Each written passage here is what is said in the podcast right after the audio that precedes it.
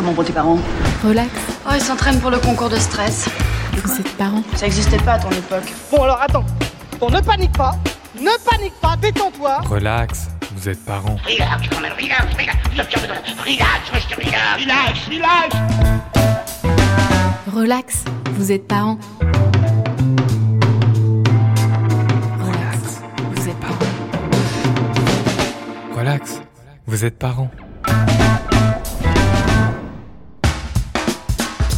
Bonjour, bonjour à tous, bonjour à toutes et bienvenue dans Relax, vous êtes parents, une émission de So Good Radio imaginée avec le concours de Mustela.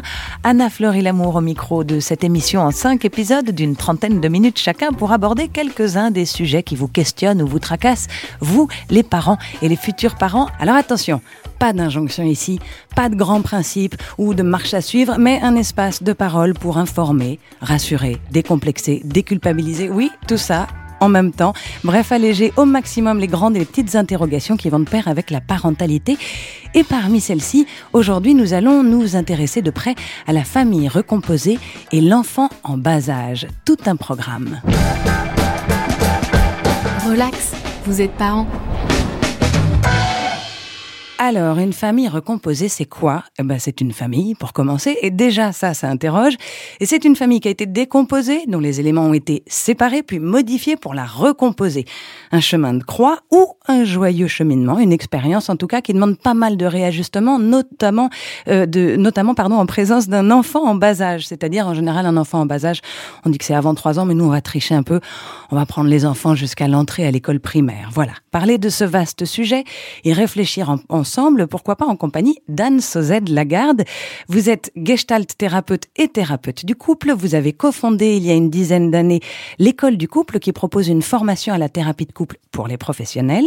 Vous avez coécrit avec Jean-Paul Sozed plusieurs ouvrages sur ces grands thèmes du couple et de la famille auxquels vous consacrez votre vie professionnelle et notamment Former une famille recomposée heureuse, publié il y a quelques années chez Interédition. Bonjour Anne Sozed Lagarde, est-ce que vous Anna. allez bien? Mais oui, je vais très bien. Qu'est-ce que vous pensez du titre de cette émission Relax, vous êtes parent Est-ce que c'est possible d'être relax et parent ou est-ce que c'est une injonction de plus? Alors peut-être c'est une injonction, mais je pense que c'est une bonne intention. En tout cas, effectivement, d'être relax, c'est bien mieux. Et c'est possible. Et à certains moments, c'est possible. Et puis il y a des moments de tension, voilà, qui On- sont inévitables. On cherche en tout cas. Je vous propose pour commencer cette émission, se mettre un peu dans le thème, d'écouter une chronique, celle d'Élie Quilleuse. Relax. Vous êtes parents. Relax, vous êtes parents. À la ville, elle s'appelle Yasmine. Sur les réseaux sociaux, plus de 150 000 personnes la connaissent sous le nom de Ellie Quilleuse. Rassurez-vous, on a enquêté, ce n'est pas une meurtrière, même si elle aime tordre le cou aux injonctions assénées au corps des femmes. Elle, l'ambassadrice du body positive. Dernièrement, son corps a naturellement été mis à l'épreuve puisqu'elle a donné naissance à un petit Yael il y a un an, ce qui a offert à Ellie de nouvelles armes pour déculpabiliser ses semblables.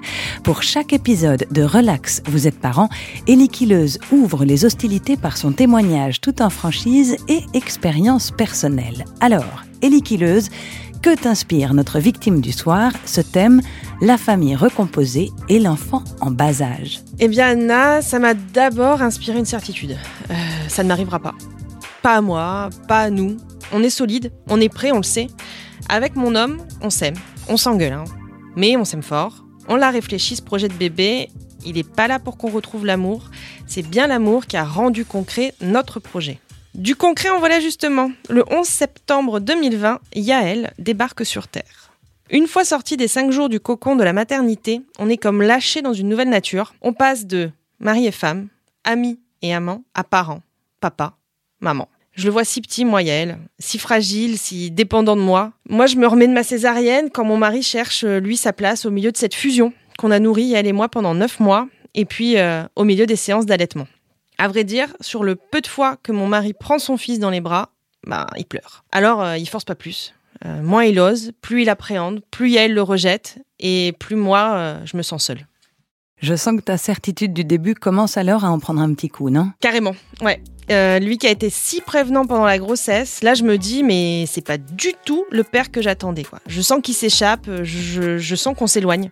Surtout quand mon mari reprend le travail. Il rentre fatigué le soir. Alors, moi aussi, hein, je suis fatiguée. Mais ça, euh, il comprend pas. Après tout, pour lui, je passe ma journée dans le canapé, j'ai pas à me plaindre. Et puis, euh, pile à l'heure où Johan rentre du taf, ben après 17h, et pleure. Des pleurs de décharge. Lui, il les supporte de moins en moins, et moi, c'est lui que je supporte de moins en moins. Alors je me focalise sur Yael. Tout passe au second plan. Au premier plan, ne reste qu'un seul objectif répondre immédiatement aux besoins de mon fils. Je m'oublie, j'oublie mon mari, j'oublie notre intimité. Il m'a fallu un semestre après l'accouchement pour arriver à pisser toute seule.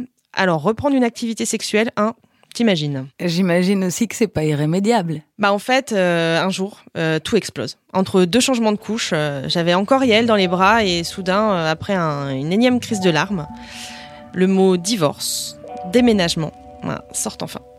Alors, des larmes s'ajoutent aux précédentes. Voilà, euh, je me dis qu'on fera notre vie chacun de notre côté, on va devoir s'organiser avec euh, Yael au milieu de tout ça. Lui, il a rien demandé, et voilà que moi, euh, trois mois à peine après sa naissance, nous, on va se séparer, quoi.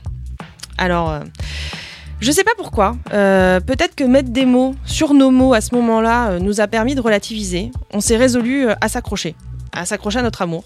On a pu reprendre notre souffle après euh, 7-8 mois de parentalité, je crois. Mieux on maîtrise le rôle de parent, mieux on maîtrise celui de couple avec enfant, je crois. On a sorti la tête de l'eau, mouillé jusque-là aux pleurs de décharge et aux coliques. Plus que tout, mes deux Y, Yael et Johan, ont surtout appris à s'aimer. Et concrètement, ça s'exprime comment? Bah écoute, aujourd'hui, Yael accueille son père euh, bras tendu et sourire aux lèvres quand il rentre le soir du travail. Il est toujours fatigué. Moi aussi. Mais après avoir passé des congés euh, ensemble, Johan a compris pourquoi j'étais exténuée, même sans travailler officiellement. Alors, on a surtout arrêté de compter les points, on n'est plus des adversaires, on a décidé de faire équipe. Je vais te dire un truc, statistiquement, un couple sur quatre se sépare pendant la première année de l'arrivée d'un bébé. Si je l'avais su avant, ça m'aurait permis de relativiser davantage. En tout cas, ces 12 mois de baby clash, comme on l'appelle, viennent de s'écouler. Johan et moi avons eu raison de nous accrocher à l'amour, même si ni lui ni moi c'est de quoi demain sera fait. Hein. Une chose est sûre, on est vacciné et on ne se risquera pas à la double dose. Bon, euh, il paraît qu'on oublie avec le temps, à voir. Relax, vous êtes parents. Je vous ai entendu rire pendant la Oui, chronique. j'ai ri parce que j'écoute, j'entends tellement ça dans mon cabinet. Ouais. Des jeunes couples qui sont perdus à la naissance de l'enfant, alors que c'était un tel espoir que de toute manière leur amour pourrait leur faire passer toutes les épreuves. Et puis euh, il y a un grand, il y a un grand creux. Mais il faut dire quand même que cette histoire d'enfant, quand on se met en couple, c'est comme, c'est désormais le saint sacrement d'une union, plus fort encore qu'un mariage aujourd'hui. On va faire un enfant. Et puis quand l'enfant arrive, eh ben, c'est quand même lui qui implique tous ces bouleversements et qui fait qu'on se pose la question de se séparer. Et puis une fois qu'on se pose la question de se séparer, après tous ces bouleversements dus à l'enfant, on se dit ah ben non, on va pas se séparer pour l'enfant. Alors euh, euh, est-ce que l'enfant c'est le ciment du couple? Est-ce que c'est une bonne raison de pas se séparer, de se séparer? Est-ce que Alors je ne sais pas si c'est pour l'enfant. Effectivement, le motif c'est on vient d'être parents, alors il va pas falloir qu'on se sépare pour Yael puisque c'est Yael dont on parle ou d'un autre. hein. Euh, alors après le problème c'est est-ce qu'on reste parce qu'il y a des enfants et donc on devient des parents ou est-ce que euh, on est un couple conjugal et ben on a traversé ensemble la difficulté de la parentalité du premier enfant? Une porte qui claque, un, deux, trois verres de cognac tombe en vrac, c'est l'attaque et puis elle craque. Larme de solitude, lassitude, se ténue d'une prélude, d'inquiétude, interlude d'une jeune fille prude. C'est juste une fin un peu banale, le final terminal, histoire sentimentale qui fait son carnaval, puis vient la renaissance. Imprudence, on s'en balance, c'est la démence. Composé d'une épopée démesurée, délurée, incendiée, même oublié, futur de quelques murmures, l'écriture nocturne d'une aventure aux allures obscures.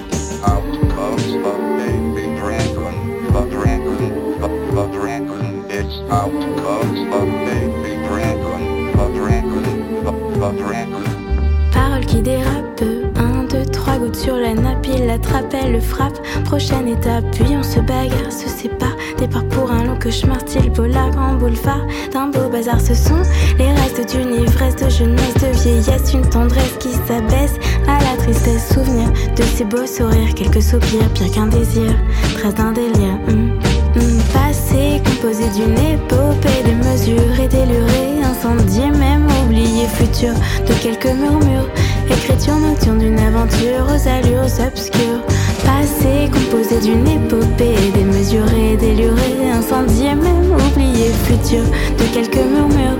Écriture nocturne d'une aventure aux allures obscures. Aux baisers aux parfums impurs, aux corps immatures. Passé composé d'une épopée démesurée, délurée, incendiée, même oublié, futur de quelques murmures.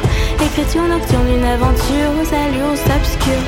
Passé composé d'une épopée démesurée, délurée, incendiée, même oublié, futur de quelques murmures.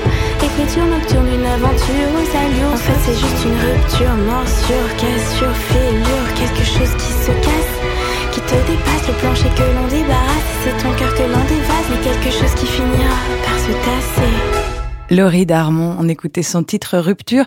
Tous les parents, donc, jeunes parents, y pensent à la rupture, mais qu'est-ce qui fait qu'on prend cette décision concrète, Anne-Sosette Lagarde? Eh bien, parce qu'il y, de- a- y a un insupportable. Alors, je crois qu'il y a plusieurs situations. Il peut y avoir des couples qui viennent, qui, qui viennent d'avoir un enfant et puis en fait qui n'ont pas construit leur couple. Donc, euh, il n'y a pas de couple conjugal qui est construit. Tout d'un coup, il y a déjà un petit troisième dans le système. Et, et là, le couple n'y résiste pas parce qu'il n'existait pas avant. On peut Donc- pas construire son couple avec un enfant en bas âge. Eh ben, euh, je crois qu'un couple, ce qui est plus pratique, ce qui est plus facile, c'est d'avoir déjà un couple conjugal qui existe avant que le projet d'enfant ne se réalise. Donc, euh, souvent, quand on passe de deux à trois très très rapidement, euh, il peut y avoir une explosion.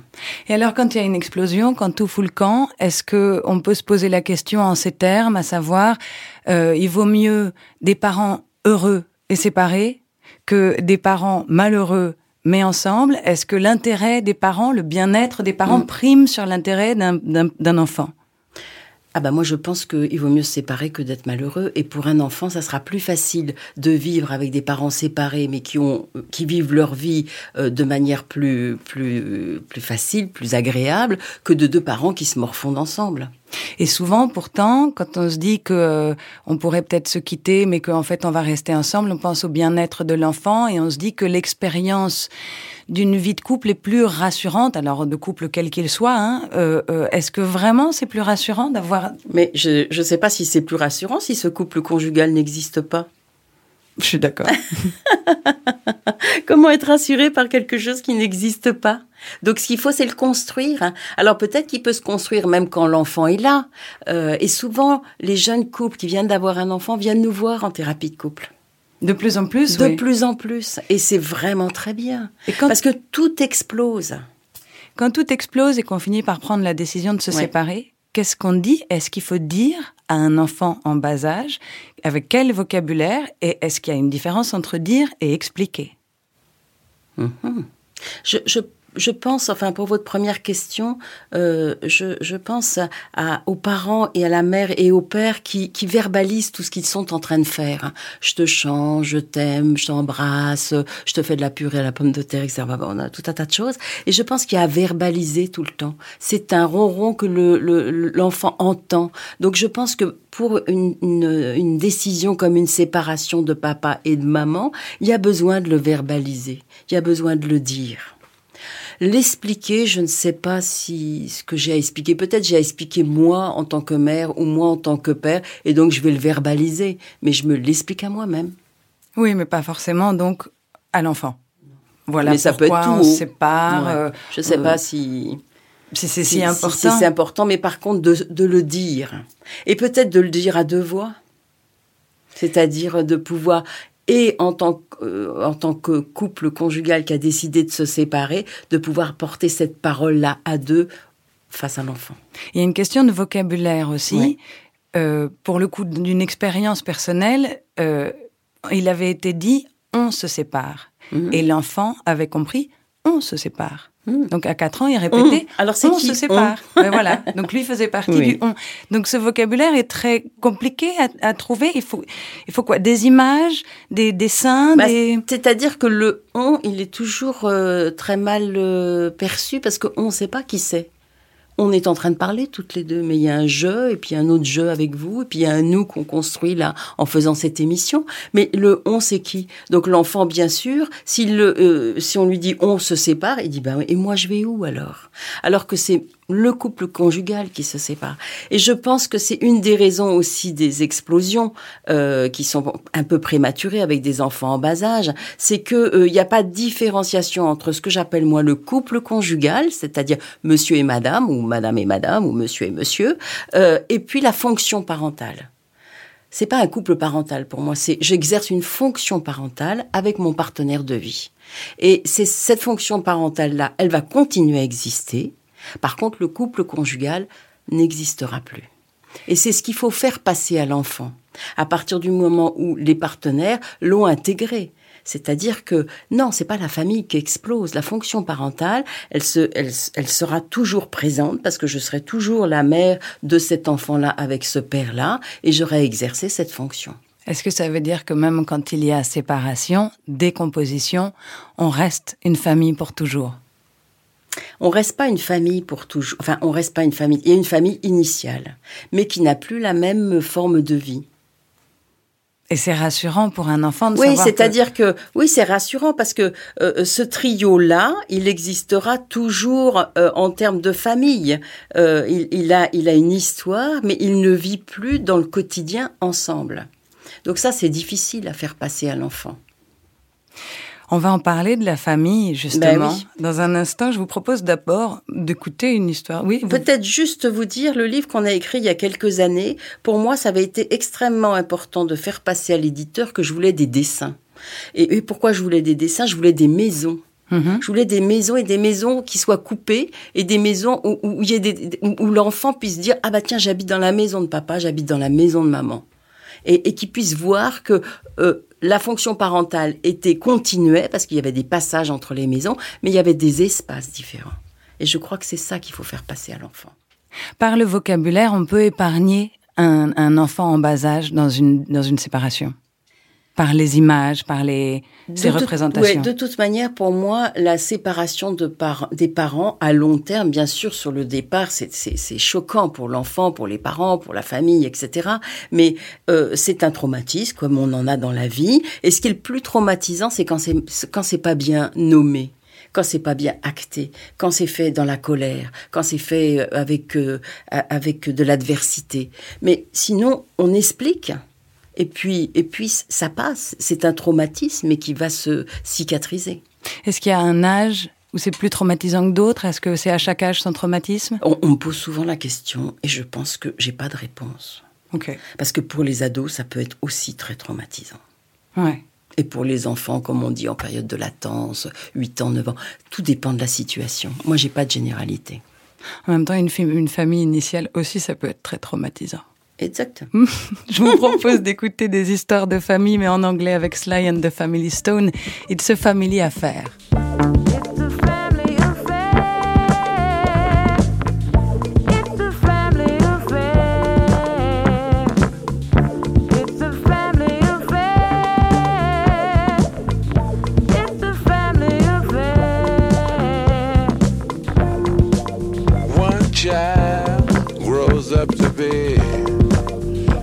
Somebody that just loves to learn, and uh, another child grows up to be somebody you just love to burn.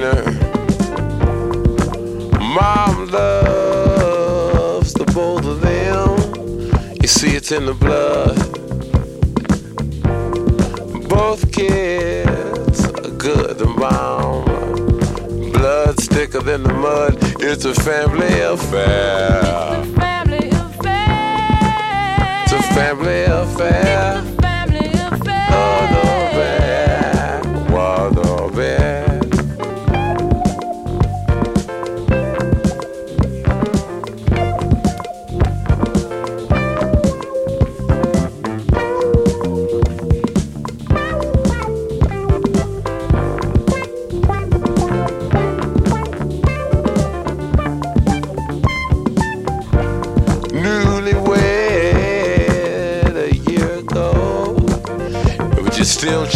Each other out. Hey, Nobody wants to blow. Nobody wants to be left out. Uh huh. You can't leave cause your heart is there. But you, you can't stay cause you've been somewhere else. You can't cry cause you look broke down. But you're crying anyway cause you're all broke down. It's a family affair. Family affair.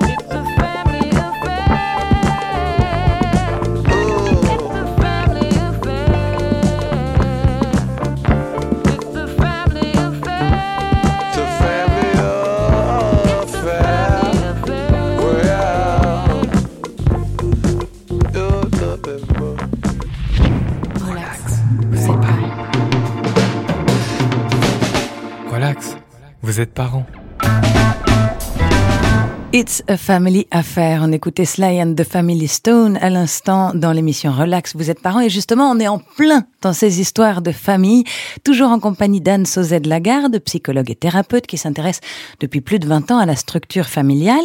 Avant la musique, on disait que malgré une séparation conjugale, le couple, alors vous disiez non, pas le couple parental, mais la fonction parentale est censée perdurer et que ça permet à la famille initiale de durer pour toujours, ce qui est quand même plutôt rassurant quand on est un enfant en bas âge et puis plus tard d'ailleurs.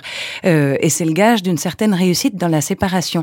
Vous travaillez au quotidien, Anne de Lagarde, avec des structures familiales, des couples homosexuels, hétérosexuels, des pères, des mères monoparentaux, il y a des trouples, il y a des couples, il y a des, des mariages religieux, civils, des ceux, ceux qui décident de vivre ensemble mais sans contrat, ceux qui décident d'être ensemble mais sans vivre ensemble. Enfin, il y a quand même aujourd'hui une telle multiplicité de la structure familiale qu'on a très envie de se demander qu'est-ce que c'est qu'une famille aujourd'hui? Qu'est-ce qu'une famille? Alors une famille, c'est quoi? C'est plusieurs générations ensemble.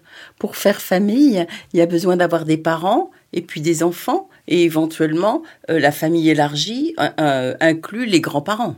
Donc il y a des liens de sang et puis si on veut parler de la famille recomposée, il y a des liens de cœur. Alors, Alors une famille n'est pas forcément sur des liens que de sang, ça peut être des liens de cœur. Mais qu'est-ce qui... Alors, en- en- pour le coup, en lisant très basiquement Oui. la définition juridique de la famille aujourd'hui, euh, soit il y a mariage, soit il y a filiation. Donc aujourd'hui, oui, soit il y a soit, mariage, soit, on- soit il y a un mariage, soit il n'y a pas de mariage, mais on fait un enfant. Donc aujourd'hui, c'est l'enfant qui fait la famille, apparemment. Oui, mais qui- c'est pas le- l'enfant qui fait le couple. Non. Il faut bien faire la différence entre la famille, la parentalité, l'aspect familial et la conjugalité. Et est-ce que c'est pas un peu costaud quand même euh, pour un, enfant d'être le ciment d'une famille? En tout cas, je ne sais pas s'il est ciment d'une famille, parce que moi je raisonne pas comme ça, mais il est, euh, il n'est pas le ciment du couple. Le couple conjugal peut vivre sans enfants. Vous avez des couples conjugaux qui ne font pas d'enfants et qui ne veulent pas en avoir. Et c'est un couple conjugal. Par contre, ils vivent pas en famille parce qu'il n'y a pas d'enfants. Pour qu'il y ait une famille, il faut qu'il y ait deux, minimum deux générations. Donc, on, si, si, si on, mais par contre, si on est marié sans enfant, on est une famille. Enfin, c'est Si on est marié sans enfants, on n'est pas une famille, on est un couple conjugal. au sens juridique, si. Au sens juridique, oui, mais alors une famille sans génération euh, suivante. Bon, Tout ça est, est- est Moi, très, très en oui, ça je, je- dans, le, dans le quotidien, alors juridiquement, je ne sais pas, vous m'étonnez un peu, mais dans le quotidien, un couple qui n'a pas d'enfant, je ne sais pas s'il se vit une famille nucléaire, puisque pour faire une famille nucléaire, il faut qu'il y ait deux générations, donc il faut qu'il y ait un enfant. D'accord. Donc je, je trouve ça très étonnant. C'est Et effectivement, euh, il y a une différence euh, entre la famille et le conjugal. Et je pense qu'au niveau juridique, comme au niveau religieux, il y a un compactage entre la familiale et le conjugal. D'accord. Pour faire une famille recomposée, Oui. vous le disiez, il faut un couple. Alors, un Conjugal. couple, un couple conjugal, euh, et dans le, un des partenaires, au moins un des partenaires du couple a des enfants, d'un premier mariage ou d'une première union. Donc pour faire la définition d'une famille, famille recomposée, recomposée, c'est un couple conjugal avec au moins un des partenaires qui a des enfants d'un autre lit. d'accord. Donc on n'est pas, il y a, il y a- il y a- c'est pas l'arrivée d'un nouvel enfant qui fait une famille recomposée? Non, non, non, Pour pas le du coup. tout. Pas du tout. Euh, le statut juridique de la famille recomposée, il est assez flou. Les droits des beaux-pères, belles-mères. Qu'est-ce que qu'est-ce que ça implique dans l'équilibre d'une famille recomposée, dans ce que vous voyez aujourd'hui, dans Je, crois que euh, c'est toujours pareil, le droit est un peu en retard par rapport à la pratique. Donc euh, aujourd'hui, je pense qu'il euh, y a eu une explosion de familles recomposées. Je pense qu'on restera à peu près sur le même niveau de divorce qu'il y a, une dizaine d'années, c'est-à-dire un couple sur deux, je pense, sur la région parisienne. Et, et peut-être maintenant en province, c'est la même chose. Euh, j'ai perdu le fil. Euh, que vous disiez que en fait le droit était en retard sur oui, le... c'est-à-dire que c'est tout autour des délégations parentales. Le, le problème, il y a plein de problèmes avec les beaux-parents, le beau-père ou la belle-mère qui va chercher son, son beau-père, son beau-fils hein, ou sa belle-fille à la à l'école et qui a pas le droit de le prendre à la sortie de l'école parce qu'il n'a pas l'autorité parentale. Donc aujourd'hui, il y a des possibilités de délégation parentale pour les beaux-parents. Comment est-ce que vous voyez l'évolution de la structure familiale dans les prochaines décennies? Est-ce je pense que c'est comme euh, à l'image de la société, c'est-à-dire qu'il y a une multiplicité de possibles et que ce qu'il va falloir en tant qu'individu, c'est être dans une capacité à s'ajuster, à accepter et à regarder de façon euh, très sereine la multiplicité des possibles. Et comment on fait dans cette multiplicité des possibles pour continuer de faire la place à un tout petit? Je crois que c'est il y a la multiplicité des possibles et puis il y a la permanence. Je pense que pour un petit, ce qui est important comme pour un enfant aussi, c'est du changement et de la permanence. Ordre et progrès. Comme disait Auguste Comte. Peut-être. et donc de la permanence, oui, c'est-à-dire moi je, je suis très in- très intéressée par euh, par tout ce qui est espace-temps. C'est quel temps je je je quel temps j'octroie à mon enfant, à quel moment mon enfant est avec son père, à quel moment il est avec moi si nous sommes séparés? Et dans quel espace? Et bien définir cet espace-temps qui met de la qui met du de, de la sécurité.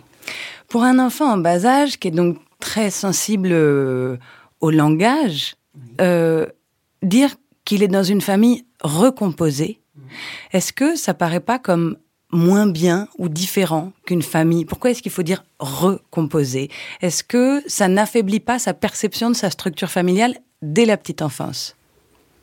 Alors ça, je pense que c'est de l'adultomorphisme. Ah, alors, je viens de faire un truc que je Oui. connaissais pas. Dites-le moi, c'est quoi Je pense que c'est la vision de la de de l'adulte qui dit oh ça c'est vraiment pas bien recomposé. Moi ce que j'aime pas par exemple c'est quand vous dites famille décomposée. Ouais. J'aime pas le côté décomposition, ça fait mort. Et j'ai un peu du mal avec ça ou ou, ou- ou, euh, pourriture même la décomposition Ah, hein, oui, des je feuilles, comprends. des, des, des Ouais. végétaux etc. Donc je j'emploie vraiment pas ce que je voulais, mais oui, euh, mais j'emploie hein. jamais décomposition.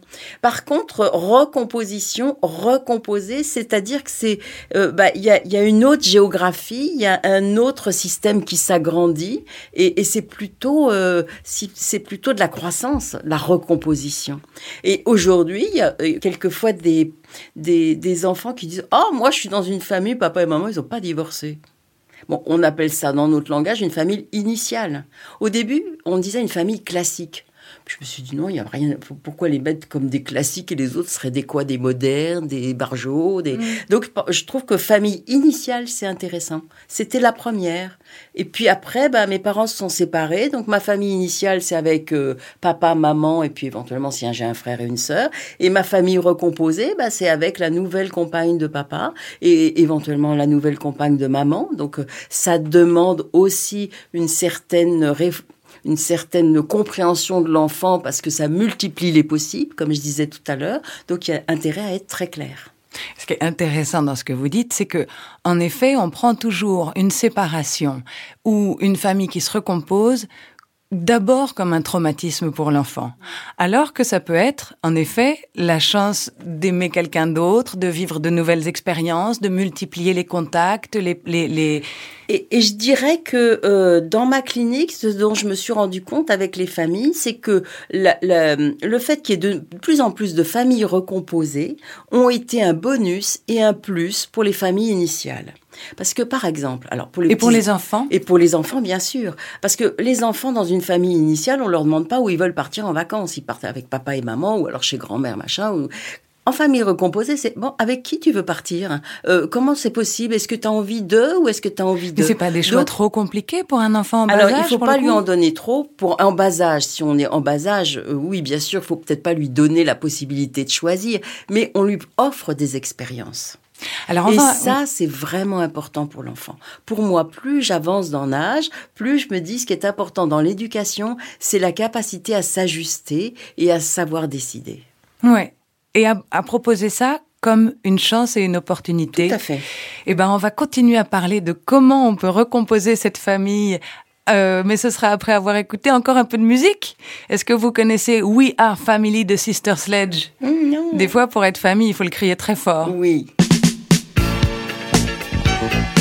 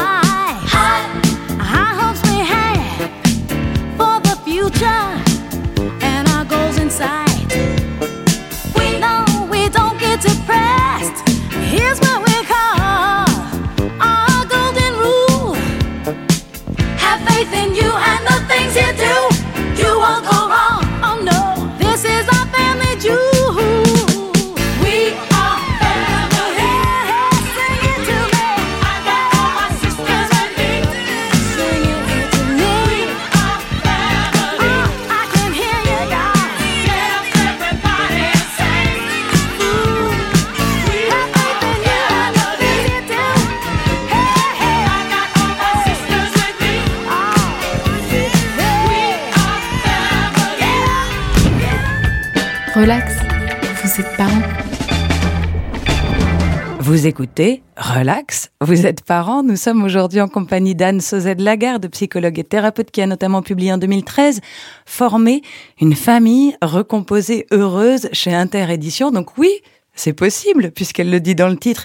Ça tombe bien, le thème du jour est celui de la famille recomposée, notamment quand il y a un enfant en bas âge, qu'il soit né d'une union précédente ou qu'il vienne couronner une nouvelle union.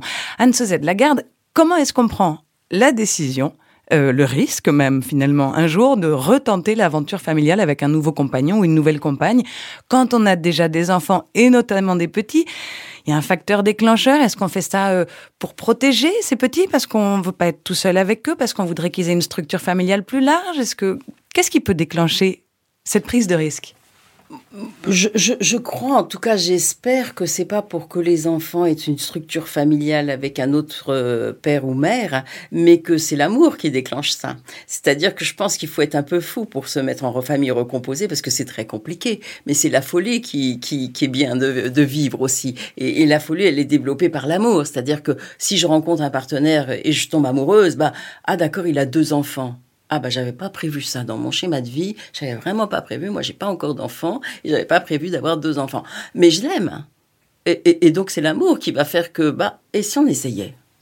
Est-ce que quand on a soi-même des enfants et qu'on se lance dans cette aventure, enfin quelles sont les, les peurs qu'on peut avoir pour eux, pour les enfants? Euh, Plein il y a plein de, plein de peurs parce que c'est de la nouveauté, parce que c'est un challenge, parce que c'est voilà, c'est, c'est, ça va tout changer, puis ça va changer peut-être les habitudes qu'on a eues depuis la séparation avec leur père. Euh, je crois surtout qu'il faut essayer d'être très pragmatique, de dire bon, ok, on va vivre ensemble avec le partenaire que j'ai choisi. Euh, moi, j'ai deux enfants, lui en a un. Comment on va faire pour qu'ils aient leur place? Comment on va faire pour respecter le fait qu'ils ont une culture familiale différente? Comment on va faire pour leur dire que, bah voilà, peut-être que ça serait bien qu'ils s'apprivoisent les uns les autres pour faire une, nouvelle fratrie? Est-ce que aussi, moi, je crois beaucoup au langage et bah, les, enfants du partenaire que j'ai choisi, eh bien, ça va être les quasi-frères et sœurs de mes enfants. C'est-à-dire qu'il n'y aura pas de lien de sang, mais ça sera des liens du cœur s'ils ont envie. Et alors, Donc c'est des quasi-frères et sœurs. Et il va se recomposer une fratrie. Vous dites comment on va faire? Mais alors comment on fait justement? Est-ce qu'on prend le temps? Est-ce qu'on explique? Est-ce qu'on parle de tout? Est-ce qu'on en parle à deux dans le couple? Est-ce qu'on en parle en famille? Et je crois que c'est la géométrie variable, c'est-à-dire qu'on en parle à deux dans le couple. On en parle aussi avec les probablement, euh, en tout cas les décisions qui sont prises. On peut aussi en parler avec euh, le partenaire, le père ou la, la mère de l'enfant euh, avec lequel je me suis séparée, pour, pour organiser pour que ce soit le plus confort pour l'enfant. Et comment Et après, on peut en parler aux enfants. Par exemple, avec un enfant de 24 mois, euh, je rencontre une femme ou un homme et je décide de me mettre en couple avec. Comment est-ce que je le dis à mon enfant de 24 mois qui commence à peine à saisir le langage?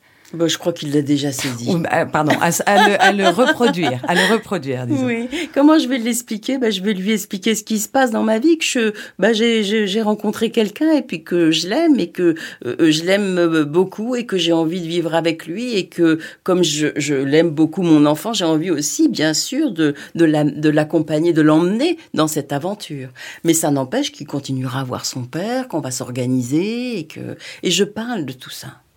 Je verbalise ce qui se passe pour moi avec des mots simples, toujours très simples, et toujours une question de euh, la permanence, quel espace il va y avoir, et combien de temps tu vas être chez ton papa, combien de temps tu vas être chez ta maman, comment ça va se passer. Toujours expliquer. Quand on, quand on se lance dans cette aventure-là, euh, y a, ça s'accompagne de beaucoup de culpabilité, souvent, euh, qui fait qu'on a envie de tout prendre en charge, de d'aider chacun à trouver sa place, de de, de travailler sur son, de, de, trouver la place du couple, la place du beau-père, la place du père, la place de l'ex, la place des, des frères, des et c'est le burn-out. Et c'est le burn-out. Comment on fait pour trouver sa place à soi, pour s'entendre soi dans ce brouhaha-là? Eh oui. Mais c'est très compliqué. C'est vrai que c'est compliqué. Je crois que la culpabilité, on n'en fait pas grand-chose. Euh, ce, qui est, intéressant, c'est de pouvoir la, transformer en responsabilité.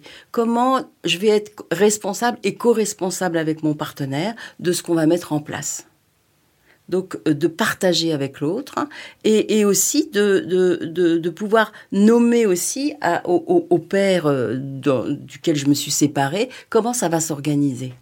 Et je suis beaucoup plus sur, bien sûr, parler de, de, ses sentiments, etc., mais plus sur parler de façon très pragmatique. L'enfant, il a besoin de savoir où va être son école, où va être sa chambre, euh, quand est-ce qu'il va aller voir son papa, euh, et lui parler. Alors, bien sûr, à 24 mois, il va pas tout repérer, mais quelque chose de clair, de tranquille, de posé.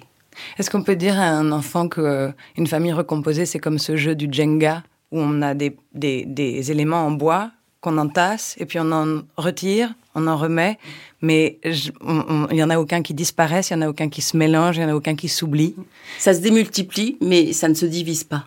Voilà, c'est ça.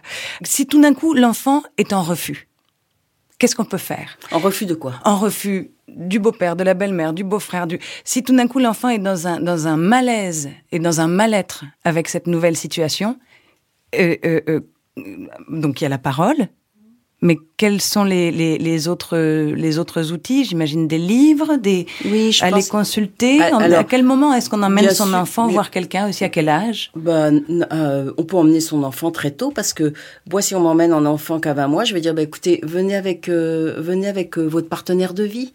Euh, mais c'est pas son papa. C'est pas grave, venez avec votre partenaire de vie et puis je vais téléphoner au papa pour voir aussi le papa avec le- l'enfant. et puis on va pouvoir dénouer les choses comme ça, en thérapie familiale. Ça, c'est vraiment important. Après, je crois qu'avant la thérapie familiale, il y a à regarder si un enfant va pas bien. Tout de suite, moi, je me dis, mais euh, le père, la mère, le beau-père ou la belle-mère, qu'est-ce qui se passe? Est-ce qu'il y a quelque chose que j'arrive pas à digérer et que mon enfant, il est en train de pleurer parce que c'est moi qui digère pas? Donc, je regarde déjà, je regarde déjà au niveau des adultes, qu'est-ce qui se passe? Alors, il y a une autre, un autre cas de figure dont on parle peu, c'est dans la famille recomposée, quand un couple devient un trouble? Est-ce que c'est une situation que vous avez déjà vécue? Et comment est-ce qu'on présente Alors, ça aux il, y a, enfants? quand- quand il y a trois partenaires Voilà. dans la, famille recomposée. Et sous le même toit. Et sous le même toit, bah, euh, ça- c'est comme c'est pas la norme sociale, il y a nécessité d'en parler avec les enfants euh, pour expliquer. C'est une situation que vous avez déjà rencontrée, Alors pas en vous, dans famille votre cabinet. Ouais. Pas en famille recomposée, parce que déjà la recomposition, ça prend tellement de temps qu'il n'y a pas beaucoup de... Mais, c'est ça peut intéressant, en famille initiale. Vous dites Oui. pas en famille recomposée, Oui. ça veut dire qu'en famille Ça peut- initiale. ouais, ça, ça peut exister. Oui, oui, bien sûr. Et, Je, je crois aussi que ce qui est important, c'est le trouble. Le trouble, il est à quel endroit trouble? Il est trouble dans la vie et il a un impact sur la vie, sur les enfants parce que les enfants le voient, ou c'est que un trouble conjugal? Quelle est l'implication pour les enfants? C'est toujours regarder en quoi l'enfant est concerné. On a cette émission aborde des sujets tellement vastes et on a tellement peu de temps. J'ai quand même une question pour laquelle il faudrait répondre rapidement. C'est euh, tout ça, ça, entre entre les parents, les beaux-parents, les beaux-enfants, les il y a quand même toujours cette question de jalousie. Alors souvent on dit oh, je voudrais pas qu'il soit jaloux mon petit etc. Mais peut-être que c'est nécessaire, peut-être que c'est un mal nécessaire d'être jaloux. Mais oui, je crois que l'envie, elle existe. Et on ne peut que la nommer et dire Ah bah oui, tiens, là t'es jaloux. Et alors, comment on pourrait faire pour que ce soit moins souffrant pour toi? De quoi t'aurais besoin? Et, et toi, est-ce que t'as aussi été jaloux? Bah oui, moi j'ai été jaloux à un autre endroit. Ah bien, bah comment on va faire alors? Donc on peut nommer Donc pour réparer ces Il jalousies. n'y a pas à nier, ça existe, la jalousie, la rivalité, l'envie, ça fait partie de notre humanité. Ben, c'est déjà quand même de savoir ça, ça, ça soulage d'un sacré poids. J'espère, chers amis auditeurs, auditrices, parents, futurs parents. Merci beaucoup Anne Sozette Lagarde d'être venue répondre à nos questions. Merci pour ces clés de compréhension et d'action que vous nous avez données. On peut vous retrouver sur le site de l'école du couple. On vous retrouve également dans vos cabinets de consultation. Vous êtes un petit peu partout, principalement à Nîmes, Et à mais et à Paris, voilà. Euh, on vous retrouve également en librairie, à bon entendeur. Est-ce qu'en conclusion, vous voulez bien nous souffler dans le micro comme un bon conseil le titre de cette émission Relax, vous êtes parents. Relax, vous êtes parents. Relax, vous êtes parents, c'est donc fini pour aujourd'hui. Merci à Ellie Killeuse que vous retrouverez sur Instagram, à Sullivan Claveau à la réalisation de cette émission, à Ronan Baucher à l'éditorial et à Marc Achlimi à la production. C'était Anna Florie Lamour au micro aujourd'hui pour questionner la famille recomposée et l'enfant en bas âge. L'émission est réécoutable à l'envie sur sogoodradio.fr et sur toutes les bonnes applications de podcast. Vous y trouverez également d'autres épisodes de Relax, vous êtes parents consacrés à décomplexer les parentalités. Quant à nous, eh bien, on se retrouve pour un nouvel épisode jeudi prochain, 18h, ici même. Salut. Relax, vous êtes parents. Salut, je suis Mickaël Jérémiaz, ancien champion paralympique de tennis fauteuil et tous les vendredis soirs à 21h, je vous donne rendez-vous sur So Good Radio avec mon émission Dis-moi oui, Andy. Dis-moi oui, Andy. Oui, vas-y, dis-lui oui. Et pour quelle raison, s'il vous plaît? Eh bien, pour parler de la plus importante des choses. Car avec mes invités, on discute plaisir, jouissance, douceur, des histoires de frissons, de coquinerie, de rire. Bref, on digresse sur le sexe. Mais pas de n'importe quelle manière. Sur Dis-moi oui, on dit, on en parle en essayant d'oublier personne, mais vraiment personne. Jeune, vieux, moche, beau ou belle, homme, femme ou aucun des deux. Avec deux bras, deux jambes, parfois moins, parfois pas du tout. Et on en parle surtout avec gaieté, respect, sans tabou, ni fausse bienveillance. Retrouvez Dis-moi oui, on dit en podcast sur toutes les plateformes d'écoute. Dis-moi oui, Andy.